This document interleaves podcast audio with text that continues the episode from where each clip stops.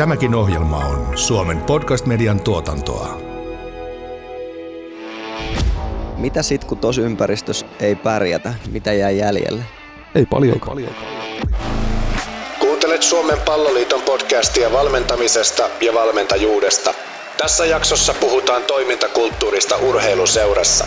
Miten toimintakulttuuri luodaan ja kuinka pidetään huolta siitä, että toimintakulttuuri on oikeasti merkityksellistä tekemistä eikä pelkkää puhetta.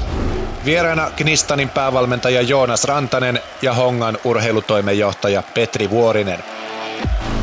Ohjelmaa juontaa entinen aamajoukkue pelaaja ja nykyinen juniorivalmentaja Petri Pasanen. Nyt puhuu valmentaja. Tervetuloa Palloliiton podcast-sarjaan, joka pureutuu teemoihin ilmiöihin suomalaisessa jalkapallovalmennuksessa.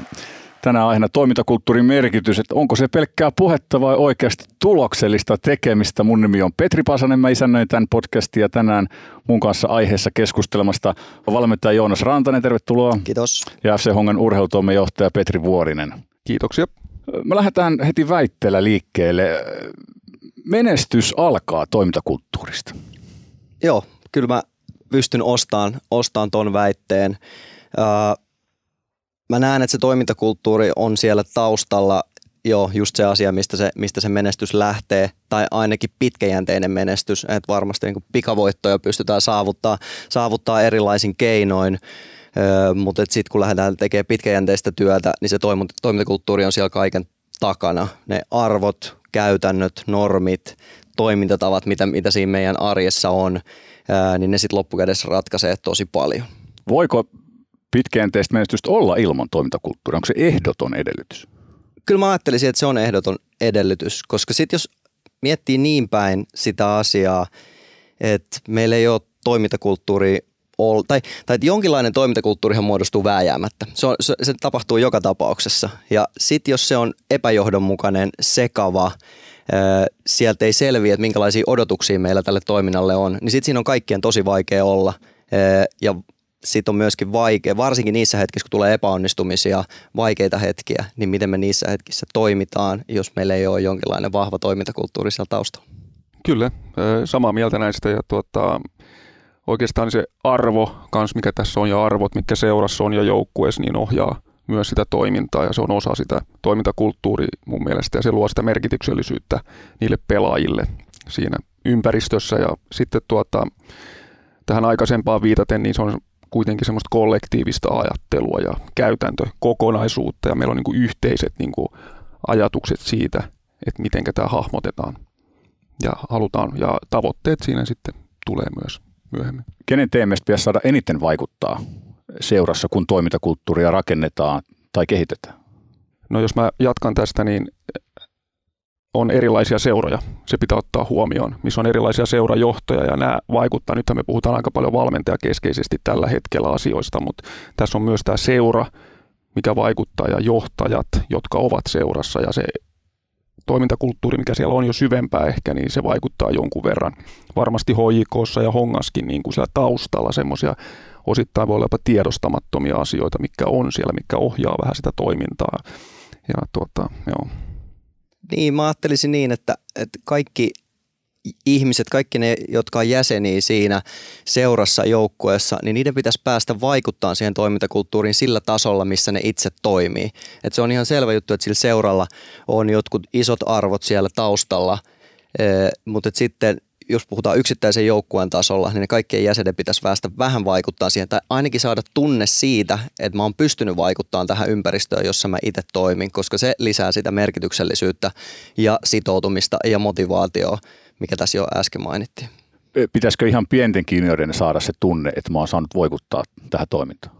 Kyllä mä ajattelen, että pitäisi niin jollain tasolla sitten, että minkälaisista asioista me puhutaan eri ikäisten kanssa, että jos me lähdetään puhua ihan pienten kanssa arvoista, niin se voi olla liian abstraktia, niin kuin liian ylätasolla, että sitten pitäisi niin mennä siihen, että mikä tässä jalkapallossa on kivaa, ja mit, mitkä jutut tuntuu hyvältä treeneissä, minkä takia tämä on kiva joukkue, ja sieltä kautta löytyy niin ne yhteiset merkitykset sille toiminnalle. Mulla itsellä vuosien aikana, kun miettii, niin aika monet kerrat on lukenut lehdistä – aina kausien alussa tai prosessien alussa, että laitetaan koko, kaikki seurajoukkueet ylhäältä alas pelaamaan samanlaista jalkapalloa ja se on se pelinen puoli. nyt jos puhutaan toimintakulttuurista, niin miten paljon ihan sen edustusjoukkueen pitäisi vaalia samoja arvoja kuin niiden kaikista pienimpikin? Onko se edes mahdollista? Kyllä se voi olla ne isot otsikot, mun mielestä yläotsikot voi olla siellä ihan hyvin ja pitääkin olla ja sille me luodaankin sitä kulttuuria siihen, että niin kuin pala kerrallaan sinne niin kuin nuoriin ja vanhempiin ja siihen yhteisöön. Ja taas kun mä puhun näistä e- eri seuroista, se on helpompaa tai vaikeampaa jossain historiaan liittyen. Pienessä paikkakunnassa niin voi olla helpompi luoda ja nopeammin ehkä kuin isossa seurassa ja hallittavampaakin tai hallitsevampaa niin kuin sitä kokonaisuutta silloin, kun on vähemmän ihmisiä ja näin, niin se voi olla helpompaa pienessä ympäristössä mielestäni niin kuin toteuttaa näitä asioita.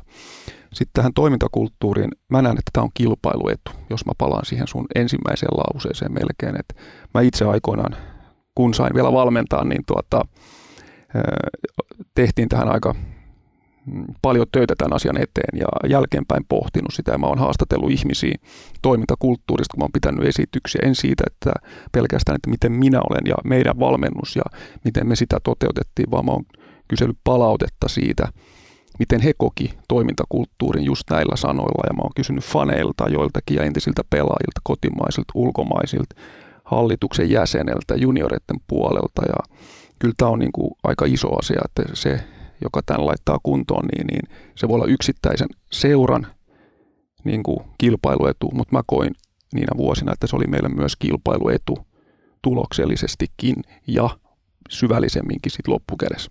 Mutta se, se, mikä tässä saattaa niin kuin joskus olla, kun lähtee tälle tielle niin sanotusti, että panostaa tähän paljon aikaa, niin se, mikä siinä saattaa joskus olla, että se jää niin kuin just vähän pinnalliseksi tai ei pääse syvällisesti keskustelemaan niitä asioista, koska valmennus keskittyy johonkin asioihin ja sitten se ei näykää siinä päivittäisessä toiminnassa, kun se on kuitenkin käyttäytymistä mun mielestä ja esimerkillä toimimista myös niin kuin koko henkilökunnassa – ketä siellä on. Ei liity pelkästään valmennukseen ja pelaajiin, vaan siellä on huoltajat ja joukkuejohtajat ja niin päin pois. Niin se joskus saattaa jäädä niin kuin vähän pinnalliseksi tai sitten se unohtuu.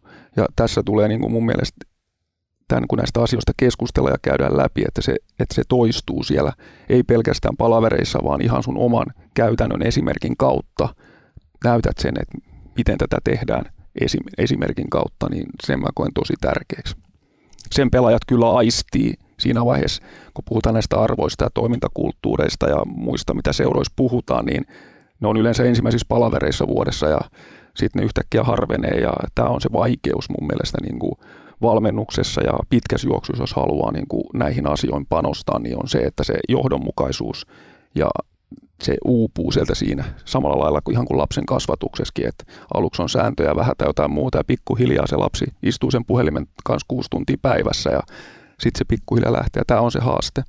Ja myös sitten siinäkin, että, että meistä kaikista ei ole aina niin, kuin niin paljon sanomaan asioista tai ohjaamaan, koska se vaatii myös luonteelta silloin jotain, että sä pystyt niin kuin ottaa ne asiat esille hyvällä tavalla.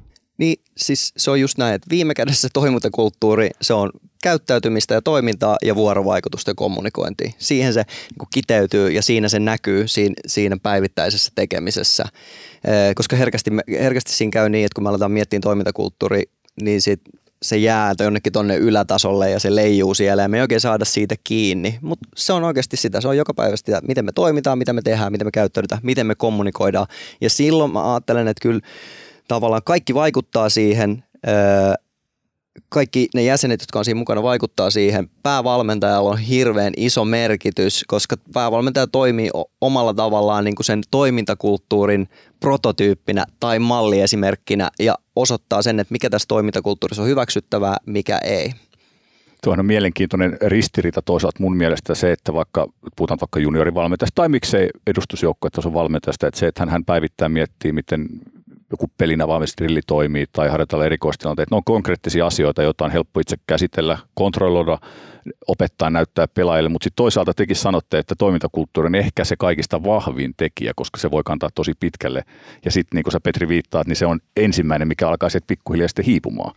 Kyllä, ja näin se menee vaan, että helposti. Ja siinä pitää, niin kuin jos oot, sit pitää laittaa kalenteri muistutuksena itselleni, että, että nämä asiat on niin kuin täällä näin, että jos se meinaa unohtua. Ja itse käytin silloin aikoinaan myös näitä arvoja, niin ne oli ihan ottelupalavereissa aina mukana. Ja jos asiat ei toiminut sen mukaan, niin se oli ehkä niin kuin ottelupalautteeskin ensimmäisenä, niin mä lähdin arvoista. Ne oli ihan niin kuin otsikkotasolla siellä esilläkin silloin, että, että halusin kertoa, kuinka tärkeää on minulle ja sillä tavalla. Ja tässä tulee myös sitä, että miksi minä olen täällä, niin jos miettii semmoista niin kuin valmentajuutta niin, ja syvällisemmin, niin esimerkin kautta mä pystyn myös itse kertoon, mitä tämä merkitsee mulle, mitä tämä seura merkitsee minulle, mitä tämä peli merkitsee minulle ja mitä minä haluan tästä, niin silloin pelaajatkin ehkä avautuu siinä vähän ja vähän syvällisemmin. Ja tätä mä tarkoitin, että, että silloin pystyy niin kuin myös itse näyttää esimerkillä. Kaikkien ei tarvitse tehdä näin. On valmentaja maailmassa, joka ei puhu ollenkaan pelaajien kanssa ja niin päin pois.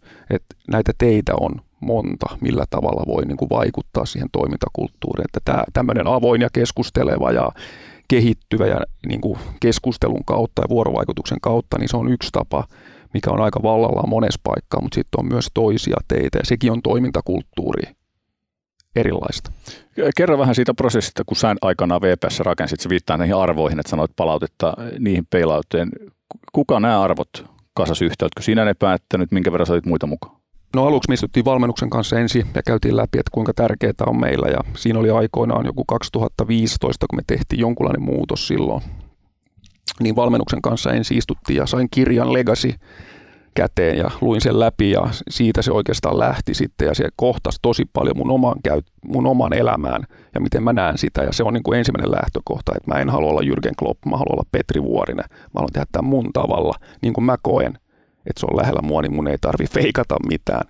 Ja siitä se lähti. Ja sitten pelaajien kanssa käytiin läpi arvoja, monta monta palaveri käytiin läpi, että mä olin luetellut satoja arvoja slaidissa ja kattokaa täältä, että me lähdettiin, että jokainen saa itse ryhmissä ja pienryhmissä ja sitten käytiin sitä arvoja myös läpi niin kuin sitä kautta, että mm, arvoja sitä kautta, että, että mitä jos meillä käy huonosti tämä kausi ja joku koki, että se oli huono tai rohkea valinta, niin kuin mä kävin joukku, tai me käytiin joukkueen kanssa läpi, mitä jos meillä lähtee kausi huonosti käyntiin, miten me käyttäydytään, miten me toimitaan siinä vaiheessa. Se me käytiin jo talvella läpi, ja meillä kyllä kävi sitten vähän huonosti aluksi, mutta, mutta me käytiin läpi, niin mä pystyn sitten muistuttamaan näistä asioista, että muistaakseni silloin laivalla, kun lähdettiin Uumajaan ja istuttiin siellä konferenssihuoneessa, että jos tulee vähän huonompi startti, kun me ollaan ajateltu, niin se tulee näissä asioissa yleensä silloin esille, kun on vaikeita aikoja nämä arvot ja sovitut asiat, samoja voi olla vaikka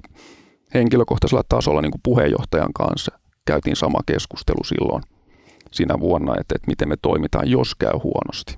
Niin silloin nämäkin on tukena. Toki silloin, kun menee hyvin ja voittaa ja kaikki on hyvin, niin silloin se rullaa vaan, mutta nämä tulee esille huonoina aikoina edustustasolla mielestäni. Niin huonona aikoina varmasti mitataan, että onko kaikki pelaajat aidosti näiden arvojen takana. Kun niin kuin sanoit, sitten kun menee hyvin, niin meillä on maailman parhaimmat arvot ja minäkin olin päättämässä keväällä, mutta sanokaa, jos mennään liian syvälle, mutta siinä vaiheessa, kun vaikka pelaajan kanssa osataan käymään arvoja läpi, että se on 20 pelaajaa, se on 20 erilaista persoonallisuutta ja ne voi olla aika ääripäät, niin siellä on varmasti osa ei, niin kuin, ei kiinnosta välttämättä osallistua prosessiin, ei aidosti sano mitä mieltä on, niin lopulta se, että vaikka sanotaan, että pelaajat oli mukana tässä näin, niin todellisuudessa vaan osa pelaajista oli päättämässä, mitkä on näitä arvoja.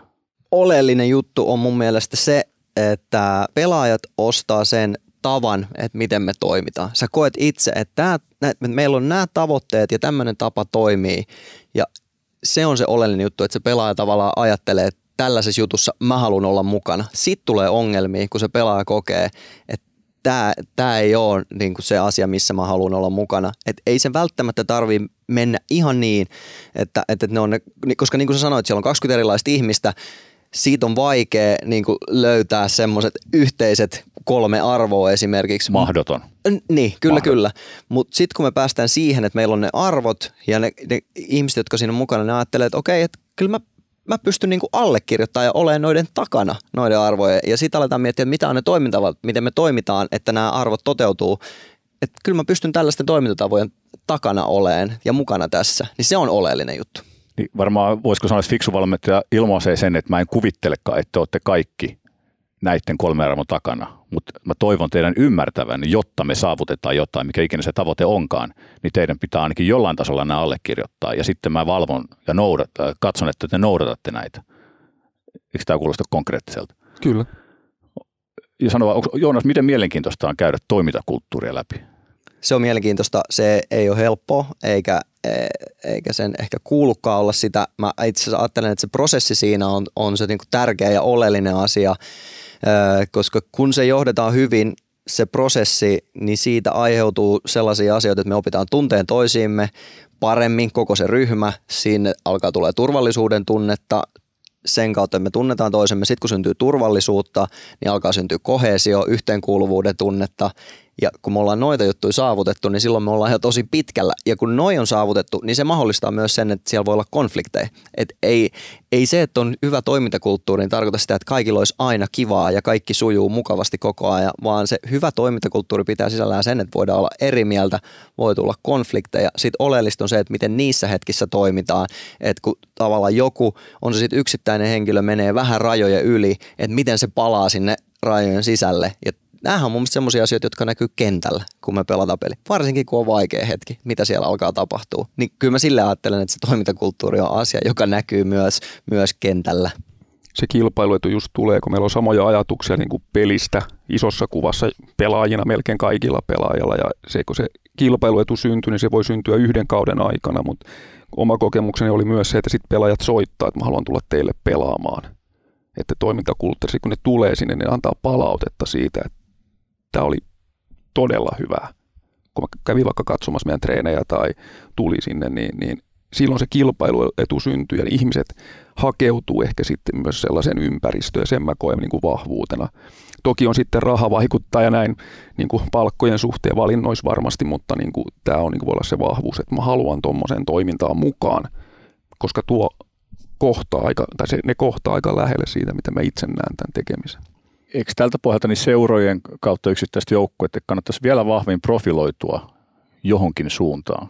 Koska niin kuin Petri sanoi, se saattaa imeä mukaan kaltaisiaan tai sopivaa pelaajaan kulloisikin seura. No tämä kävi myös valmentajien suhteen siihen aikaan, kun olin siellä edellisessä seurassa, niin valmentaja halusi tulla siihen toimintaan mukaan, koska ne kävi vierailulla ja meillä kävi ulkomailta vierailuja katsomassa meidän toimintakulttuuria, suomalaisia, kotimaisia, ulkomaalaisia valmentajia katsomassa. Ja sitä kautta myös löydettiin sitten valmentajakin siihen ympäristöön.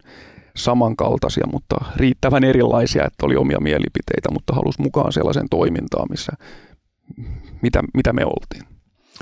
Oletko minkä verran mukana, oot urheilutoimenjohtaja FC Hongassa, jos on rekrytty tai jatkossa rekrytään ihmisiä, toimihenkilöitä, valmentajia, niin miten tämä tulee esiin siinä?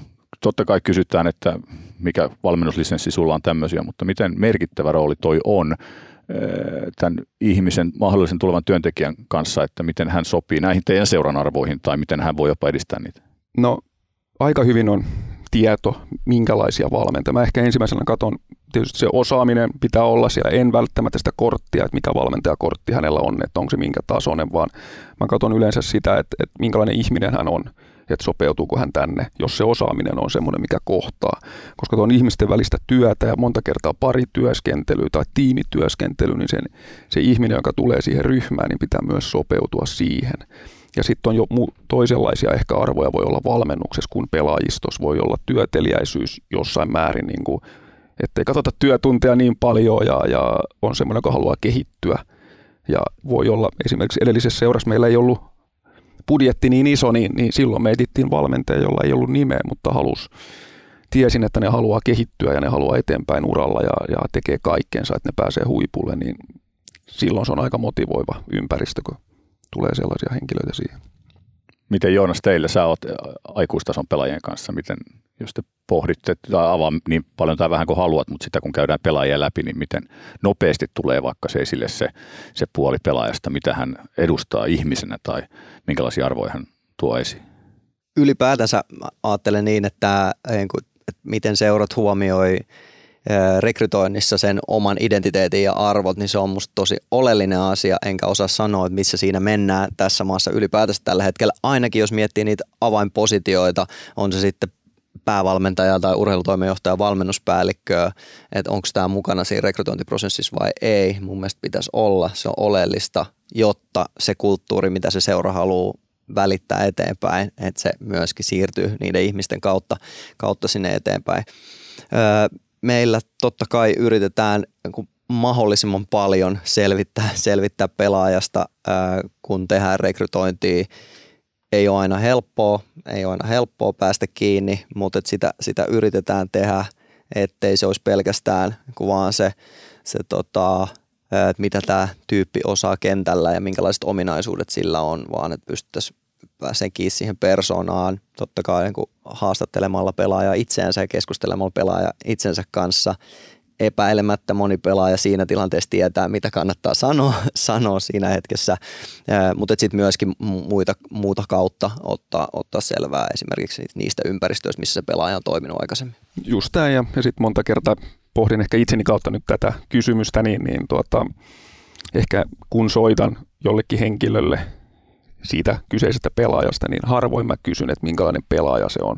Mähän on nähnyt sen livenä ja mä oon nähnyt sen videolta ja muuta, niin mä kysyn yleensä, että minkälainen se on kopissa, minkälainen se on kentän ulkopuolella, koska se tieto on vaikeampi saada. Joku ehkä kuuntelee tätä ja pohtii ja johtopäätökset, haluan parantaa omassa seurassani toimintakulttuuria, haluan edistää sitä. Mistä tällaisen henkilön kanssa lähtee hakemaan sitä tukea, vihjeitä? Onko, kannattaako pysyä nimenomaan jalkapallo väen piirissä, seura sisällä, ehkä mennä palloliittoon vai toimintakulttuurihan käsitteenä niin käytännössä kattaa kaikenlaiset yhteisöt tässä maassa. Jokainen yhteisö luo kuitenkin omia toimintakulttuureita. Ylipäätänsä paljon, kun puhutaan tänä päivänä johtamisesta, niin kyllä se sana kulttuuri ja toimintakulttuuri siellä on koko ajan ää, läsnä ja mun mielestä vahvemmin ja vahvemmin ja puhutaan aika paljon samoista asioista, mitä tässä on tullut nyt ilmi, että miten me ylipäätänsä toimitaan, toimitaan siellä työpaikoilla tai tässä tapauksessa siellä joukkueympäristössä. Eli mä uskon, että se, että et, etsii tietoa siitä, että mitkä on tällä hetkellä johtamisessa yleisesti ottaen ää, niitä isoja asioita, niin sieltä löytyy, löytyy jotain juttuja. Sitten tätä mun mielestä voi katsoa myös tavalla, tai itse katon – oman, oman opettajakoulutuksen kautta niin, niin siitä, että minkälainen on tällä hetkellä oppimiskäsitys, ää, jossa tai ehkä modernissa oppimiskäsityksessä ajatellaan, että tietoa rakennetaan yhdessä, että tieto ei ole enää asia, joka siirretään opettajalta oppilaalle tai valmentajalta pelaajalle, vaan sitä tietoa rakennetaan yhdessä ja siihen kuuluu keskusteleminen ja tietty avoimuus ja vähän tutkiminen, niin se on myös mun mielestä oleellinen osa, kun me mietitään toimintakulttuuria. että siellä on se niin kuin oppimiseen liittyvä, liittyvä näkökulma mukana myös. Ja siitä tulee myös se, että silloin joutuu vähän heittäytyä, jos niin kuin oma kokemukseni oli, että, että en mä tiennyt, että mihinkä suuntaan tämä lähtee, arvot ja toimintakulttuuri. Meillä oli ajatus siitä, että mitä se tulee olemaan ja siinä matkan varrella sitten niin kuin eletään siinä niin kuin mukana. Ja se muuttuu ja muovautuukin siinä mun mielestä osittain silloin, että, että kyllä mä koen, että se, jos, jos se perus – arvot ja tämä niin kuin ajatus itsellä on selkeä, että minkälaista haluaa sitä toiminnan olevan, niin kyllä mä niin kuin lähtisin siihen, että sitten ruvetaan sen ryhmän kanssa tekemään sitä ja eletään sitä siinä hetkessä ja se syntyy kyllä sieltä sitten. Että siinä pitää vähän mun mielestä myös heittäytyä valmentajana siihen keskusteluun ja antaa sen virrankin viedä jo, jollain, jossain muodossa pikkusen joutuu luopuun kontrollista, niin se, niin se vähän on. Siis musta on tärkeää, että valmentaja tuntee itsensä hyvin. Se, se on niin kuin ihan ehdoton lähtökohta, että se valmentaja tunnet itsesi hyvin ja sitä kautta pystyt tekemään itselle selväksi, että mulle nämä asiat on tosi tärkeitä ja nämä on ne tärkeimmät. Ja ne sun pitää myös esittää sille joukkueelle, että nämä on ne, mutta sitten niitä muita, sinne jää jotain muutakin, niin sitten siellä on ehkä se paikka, mistä mä vähän löysään sitä kontrollia, mä pikkusen otan näitä ihmisiä tähän lähemmäs ja osallistutan niitä, jotta syntyy sitä autonomian tunnetta, yhteenkuuluvuuden tunnetta ja niin edelleen. Se on tärkeää. Mä mietin itse jotain nuorta valmentajaa, joka seuraa jalkapalloa ja ottaa hirveästi selvää. Ja itselle ainakin, kun katsoo keskustelua, kun seuraan somea tai kansainvälisiä juttuja, niin kyllä se, se on yleensä se taktinen puoli, mikä aina tulee kaikista voimakkaammin, että joku teki näin ja teen näin. Et musta tuntuu, että sitä korostaa eniten. Niin hel, nuori valmentaja helposti lähtee siihen, että näihin mä laitan aikaa, jotta mä voin pelissä tehdä fiksuja juttuja, nähdä vaikka tämänkin keskustelun pohjalta, niin tämä on ehkä se hankalin asia ehkä opettaa. Nuori valmentaja varmaan tarvitsee hirveästi tukea, jos seura pystyy semmoista tarjoamaan, ajattelemaan, että hei, tämmöinenkin asia menee tässä taustalla, että kiinnitä huomiota ihan ehdottoman tärkeä, koska mä näen sitten sen samoin, mitä tuossa mainitsit, että, on, että tuntuu siltä, että on paljon nuoria valmentajia enemmän kuin ehkä joskus aikaisemmin.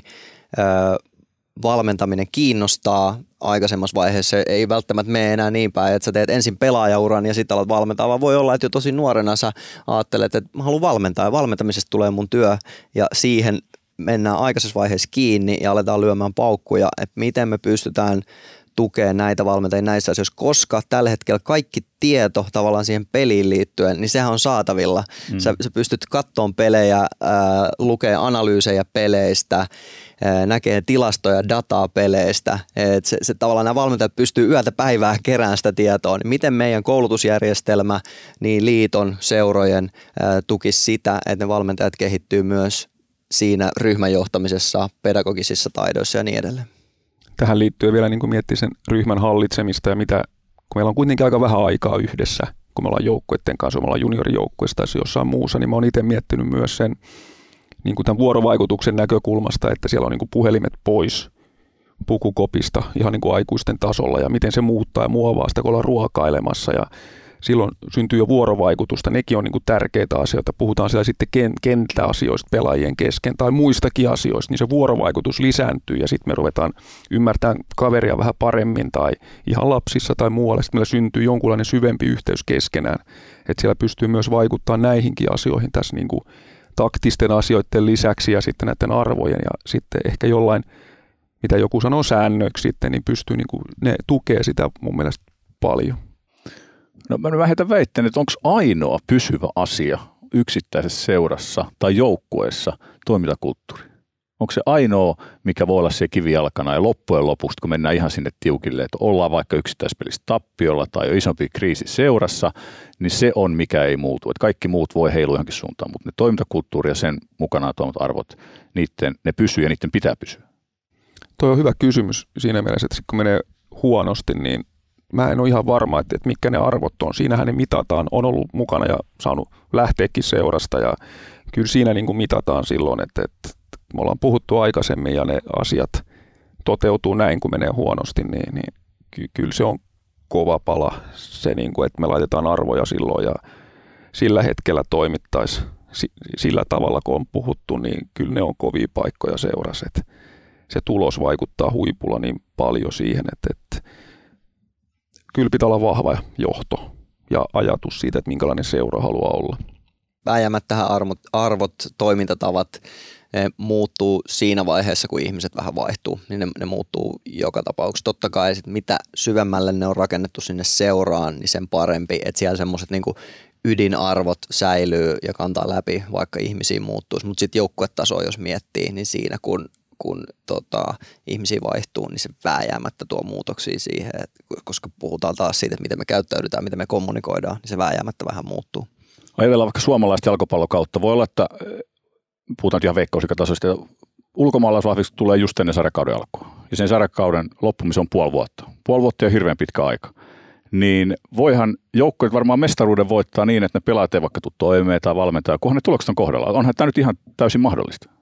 On mutta siihen ei välttämättä kannata, tarkoita vaan, että voisit nähdä sen myös jonkun seuran profiloitumisena sanoa, että ei, meillä ei nyt ole niin väliä, tuleeko nämä to- toimeen, sanoa se ihan julkisesti ja ääneen, vaan se, että hei, lauantaina, kun se peli käynnistyy, niin te olette kaikki siellä kolme pinnaa, niin me ollaan kaikki. Ollaan näin avoimia tämän asian kanssa.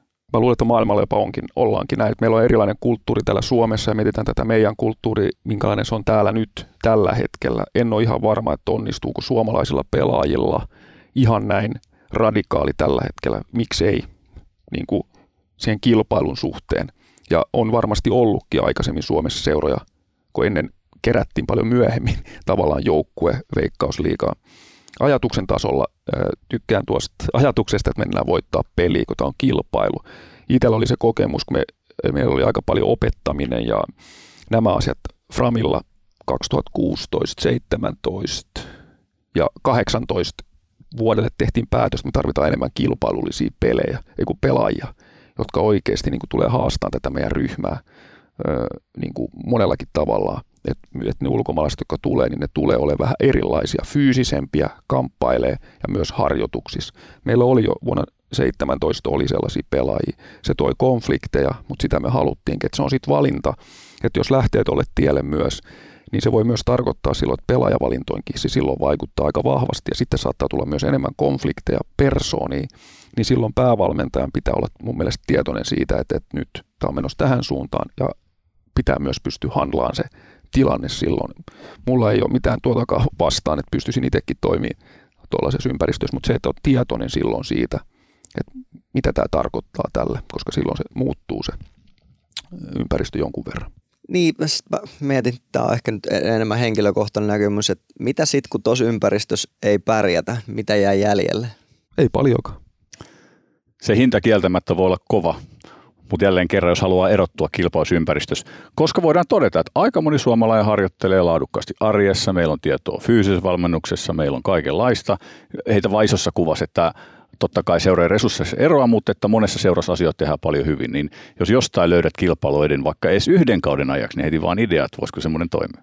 Hyvä idea mun mielestä niin kuin, sitten voi miettiä, että onko se 100 prosenttia niin kuin sä sanoit, vai pitäisikö ottaa joku osa sit siitä vielä enemmän mm, tähän, mitä, mistä sanoit. Ja tässä tulee mun mielestä taas sen päävalmentajan ja sen henkilön oma ajatus niin kuin tästä, että, että pidän, että tulee vähän erilaisia valmentajia veikkausliikaa. Voi olla pelitavallisestikin. Oletko sä Joonas ollut semmoisessa tilanteessa, missä on mitattu, mitkä meidän arvot on, tai miten luja tämä meidän toimintakulttuuri perustaa Joo, ne voi olla semmoisia yksittäisiä. Siis mun mielestä se on aina, aina kun hävitään peli, varsinkin kun puhutaan kilpaurheilusta, aina kun hävitään peli, öö, niin siinä se, siinä se tulee niin kuin jo nopeastikin esiin. Ihan jo se, että, että, että miten me toimitaan sen peli, pelin jälkeen, minkä, miten me kommunikoidaan, miten me käsitellään se, mitä asioita siellä tulee esiin. Sitten varsinkin, jos siihen liittyy vielä niitä tunteita, mikä on ihan mahdollista, että hävity pelin jälkeen siellä niin kuin jollain on selkeästi, tai se, se näkyy eri tavalla, että se voi jollain on tosi korkea se tunnetila, se näkyy käyttäytymisestä, joku vähän vetäytyy ja, ja muuta, niin kyllä niitä silloin mitataan. Ja sitten varsinkin sit siinä kohtaa, jos alkaa tulee useampi peli, että, että, että ei tule tuloksia, että miten tästä nyt lähdetään ratkaisemaan ja rakentaa tätä juttu. Sanoitte äsken siitä, että olisi tärkeää vaikka nuorelle valmentaja löytää se oma autonominen tunne ja rohkaista sitä, että oo oma itsesi. Niin samaahan me toki toivotaan myös jokaiselle ää, aikuisikään tai pitkän valmentajan tehneelle, että hänkin olisi oma itsensä. Niin mä mietin semmoista kriisitilannetta, että tullut vaikka kolmas tappioputkea tai jotain, niin e-, eikö siinäkin ole ihan sallittua vaikka sille päävalmentajan reagoida omalla tavallaan, olkoonkin, että se olisi vaikka hyvin, hyvin, hyvin hektinen tilanne, niin, tai, tai tarkoitan sitä, että se, hän suunnilleen heittelisi ikkunasta läpi tavaroita. Ymmärrättekö, mitä tarkoitan? Että se, jos se on niin persoonallinen tapa tälle päävalmentajalle reagoida, olkoonkin, että se on vähän ehkä näitä yhteisiä arvoja vastaan, niin eikö sekin tavallaan ö, ole ihan suotavaa? On mun mielestä, ja tässä tulee tämä oma persona ja, ja myös se tunnetila, ja mä oon itsekin maininnut tästä pelaajista silloin, kun mulla on niin sanotusti mennyt kuppinurin jossain, että on, on melkein tarttunut pelaajinkin kiinni kopissa ja, ja on tapahtunut ottelun lopussa jotain ja, ja tuota, ja sitten jos me ollaan hävitty ja on sitten, en ole välttämättä heitellyt tavaroita, mutta ääni on ollut aika kova, niin että se on kuullut sinne toiseenkin koppiin tai jotain muuta, niin mä oon myös pelaajille maininnut tästä, että, että mä oon tässä päävalmentajana ja, ja mun pitää myös saada tuntea. Jos te potkitte roskiksi täällä, niin kyllä munkin pitää saada ulos se mun tunne, mitä tulee heti pelin jälkeen. Että mä oon ihminen ja mun pitää saada se ulos. Ja mä sanon sen sitten kanssa ja mä tarkoitan, mitä mä sanon. Ja se pitää tuntua niin kuin näissä asioissa. Se ei välttämättä tarkoita, että asiat on huonosti, tai ne on huonosti, kun ollaan hävitty, mutta sen toimintakulttuuri ja näiden arvojen suhteen se ei tarkoita, että ne on niin kuin heitetty roskiin, vaan se tunne on taas tärkeä. Osoittaa, että kuinka tärkeää on minulle myös. Niin se on välittämisen osoitus. Just näillä sanoilla on myös pelaajille sanonut silloin. Ja se, että jos mä en sano enää mitään mun omalla tavalla, ne jotka tuntee minut, niin ja mä en puhu enää ollenkaan, niin se voi tarkoittaa silloin, kun ne tuntee minut, että okei, nyt Petri ei puhu minulle, niin tämä ei ole välttämättä niin hyvä asia, koska mä puhun aika paljon pelaajien kanssa tai, ja, ja ihan kaikista asioista, että sit sun pitää huolestua, jos mä en puhu. Mutta tässä tulee sitten ehkä muut asiat, kuin voi olla arvot tai toimintakulttuuri, mutta myös minä persoonana, joka vaikutan tähän toimintakulttuuriin ja sen ilmapiiriin. Mutta silloin kun ne ymmärtää, että minkälainen minäkin olen jollain tasolla, niin helpottaa ehkä heitä tämän takia se on musta tosi tärkeää, että se valmentajana kerrot pelaajille, kun kausi alkaa, että, että mä oon tällainen ihminen, tämmöiset asiat on mulle tärkeitä, tällaiset arvot on mulle tärkeitä, koska sit uskon, että siinä vaiheessa, kun tulee toi tilanne, mitä kuvasit, että, että joku raivari pelin jälkeen, niin se kieli siitä, että joku pelaaja on todennäköisesti toiminut aika, tai niin kuin rikkonut niitä pe- perusarvoja, ja se saa kiehahtaan ja silloin se käyttäytyminen. Tota, jo, sitten kun sä oot etukäteen kertonut jo, että mä oon tällainen tyyppi, niin sitten on mun mielestä niin kuin helpompi myös ratkaista sitä tilannetta siinä kohtaa, että tämän takia, että kertoisi, että tämän takia mulla tuli niin kuin nyt tällainen käyttäytyminen. Ja sitten kuinka sitä käsiteltiin, ne, ne pelaajat, jotka oli paikalla silloin Rovaniemellä, niin muistaa tämän keissin erittäin hyvin ja mitä siellä tapahtui, niin, niin kyllä me sitten seuraavana päivänä käytiin sen läpi ja puhuin silloin myös arvoista ja tämmöinen ei ole sallittua meidän seurassa ja mitä se tarkoittaa meidän yhteisöllekin pienessä kaupungissa ja mitä siellä sitten sanottiin ja tehtiin niin kuin käytännössä. Niin se on niin kuin tosi tärkeä. Hauskinta tässä oli vielä sitten, jos puhutaan näistä arvoista, niin tuli tuota kaksi päivää myöhemmin koputettiin oveen. Kaksi pelaajaa tulee sisälle ja sanoo, että Petri, että nyt me ei toivita meidän arvojen mukaan. Ja, aika hieno, aika hieno. Ja paljon hienoja kokemukset on toimintakulttuuri, että se toimii sekä puoli ja toisin silloin, kun se on mennyt. Mä puhuin tästä kilpailuedusta ja oli huonoja jaksoja, niin pelaajatkin piti valmennuksella. Jos tuli tappiota, niin se ei aina mene niin, että se johtaja on se, joka johtaa koko sitä ryhmää. Meillä oli mahtava kapteenisto, kokeneita pelaajia, huonoja jaksoja, tulee huonoa palautetta, niin kapteenisto pitää koko joukkueen edes valmennukselle puheen, missä ne sanoo, että hei, te olette tukenut meitä, te olette tehnyt kaikkenne, te olette näyttänyt, kuinka paljon tämä merkitsee teille, nyt me ollaan hävitty X määrä pelejä, niin me ei kyllä etetä teitä tähän niin kuin yksin, että te, me ollaan kaikki tässä yhdessä. Ja silloin tämä kilpailuetu. Ja sitten tulee ehkä muita semmoisia syvällisempiä asioita. Ei pelkästään se tulos, menestys, vaan on vähän syvällisempiä asioita. Ja silloin, kun me katsotaan toisia silmiin näiden pelaajien kanssa tänä päivänä vielä, niin kyllä meillä aika hyvä yhteys on niin sanotusti. Mietin toimintakulttuuria, tuli mieleen, että mä olin, mä olin Saksassa, pelasin pitkään sama valmentaja ja, ja saksalainen yhteiskunta kuitenkin on jonkin verran hierarkkinen, niin meilläkin kuitenkin oli, että ylhäältä vähän alaspäin kerrottiin ja ei, en mä sitä kokenut ongelmassa. Kaikkea tottuu, ei, ei siinä mitään. Ja tämä oli tietysti futistoiminnan sisällä ja sitten kun mä menin Tanskaa pelaamaan oltua niin sen kymmenen vuotta tämmöisessä niin kuin tämmöisessä toimintaympäristössä, kun mä olin muutaman päivän ollut siinä seurassa, niin se valmentaja pyysi toimistoa siinä aamu, aamutreenin jälkeen ja ihmetteli vähän, että mikäs, mikäs, mikäs tämä on. Ja menin sinne ja istua alas, sitten kysyin, että Petri, että miten menee? Ja mulla tuli ensimmäinen, että mitä se, miksi, miksi se kysyy multa tuommoista, että mitä se, että se kysyy noin, mutta mitä se niinku oikeasti ha- hakee tällä näin, mutta ei, että ihan kaikki hyvin on. Mutta se, että menee ihan siitä, että mennään ihan vaan aikalaisen kilpailus edellä siihen, että välitetään ihmisestä, niin siinä oli tosi iso ero niinku toimintakulttuurissa. Jälki, jälkikäteen upea kokemus, että taas kerran miten jalkapallossa erilaisia ryhmiä voidaan johtaa eri tavalla, että teitä menestyksiä on vaan niin paljon erilaisia. Kyllä, mutta tässäkin nämäkin tapaukset tuli tappiota. Totta kai me halutaan voittaa pelejä. Et ei, ei näin niin kuin ole ristiriidas kuitenkaan sit loppukädessä, että me toimitaan näin ihmisten kanssa, niin kuin me toimittiin silloin. Niin, ja sitten musta voi ottaa niinku sellaista laajempaa perspektiiviä tähän asiaan myös, että, että kun puhutaan hyvinvoinnista, niin se ei välttämättä ole enää niinku yksilön asia tavallaan, että hyvinvointi ei olekaan enää täysi yksilön vastuulla, vaan että siihen alkaa tulla tämmöinen yhteisöllinen näkökulma mukaan. Ja, ja silloin se tässä tapauksessa se seura tai joukkue voi olla se tekijä, joka tuottaa myös, myös sitä hyvinvointia. Ja silloin mä ajattelen, että se on niin kaksisuuntaista, että jos se, jos se joukkue tuottaa sille yksilölle sitä hyvinvointia, niin todennäköisesti se yksilö pystyy antaa vähän enemmän takaisin sille joukkueelle. Ja silloin se, se niin kuin pyörä pyörii hyvään suuntaan niin joukkueen kuin se yksilön kannalta. Hyvä, upeita ajatuksia toimintakulttuurin merkityksestä suomalaisessa juniori- ja huippufutiksessa. Petri Vuorinen Joonas Rantanen, kiitoksia oikein paljon. Kiitos. Kiitos. Kiitos kun kuuntelit Nyt puhuu valmentaja podcastia. Seuraavan jakson aiheena on pelaajapolun rakentaminen seurassa. Millainen on oikeasti toimiva ja tehokas polku ja miten se rakennetaan? Vieraina Suomen aamaajoukkueen tähtihyökkäjä Linda Selström ja Tampereen Ilveksen valmennuspäällikkö Jouko Turunen. Seuraa podcastia Spotifyssa tai tilaa ja arvostele se Apple Podcastissa. Näin kuulet aina uudet jaksot heti niiden ilmestyessä.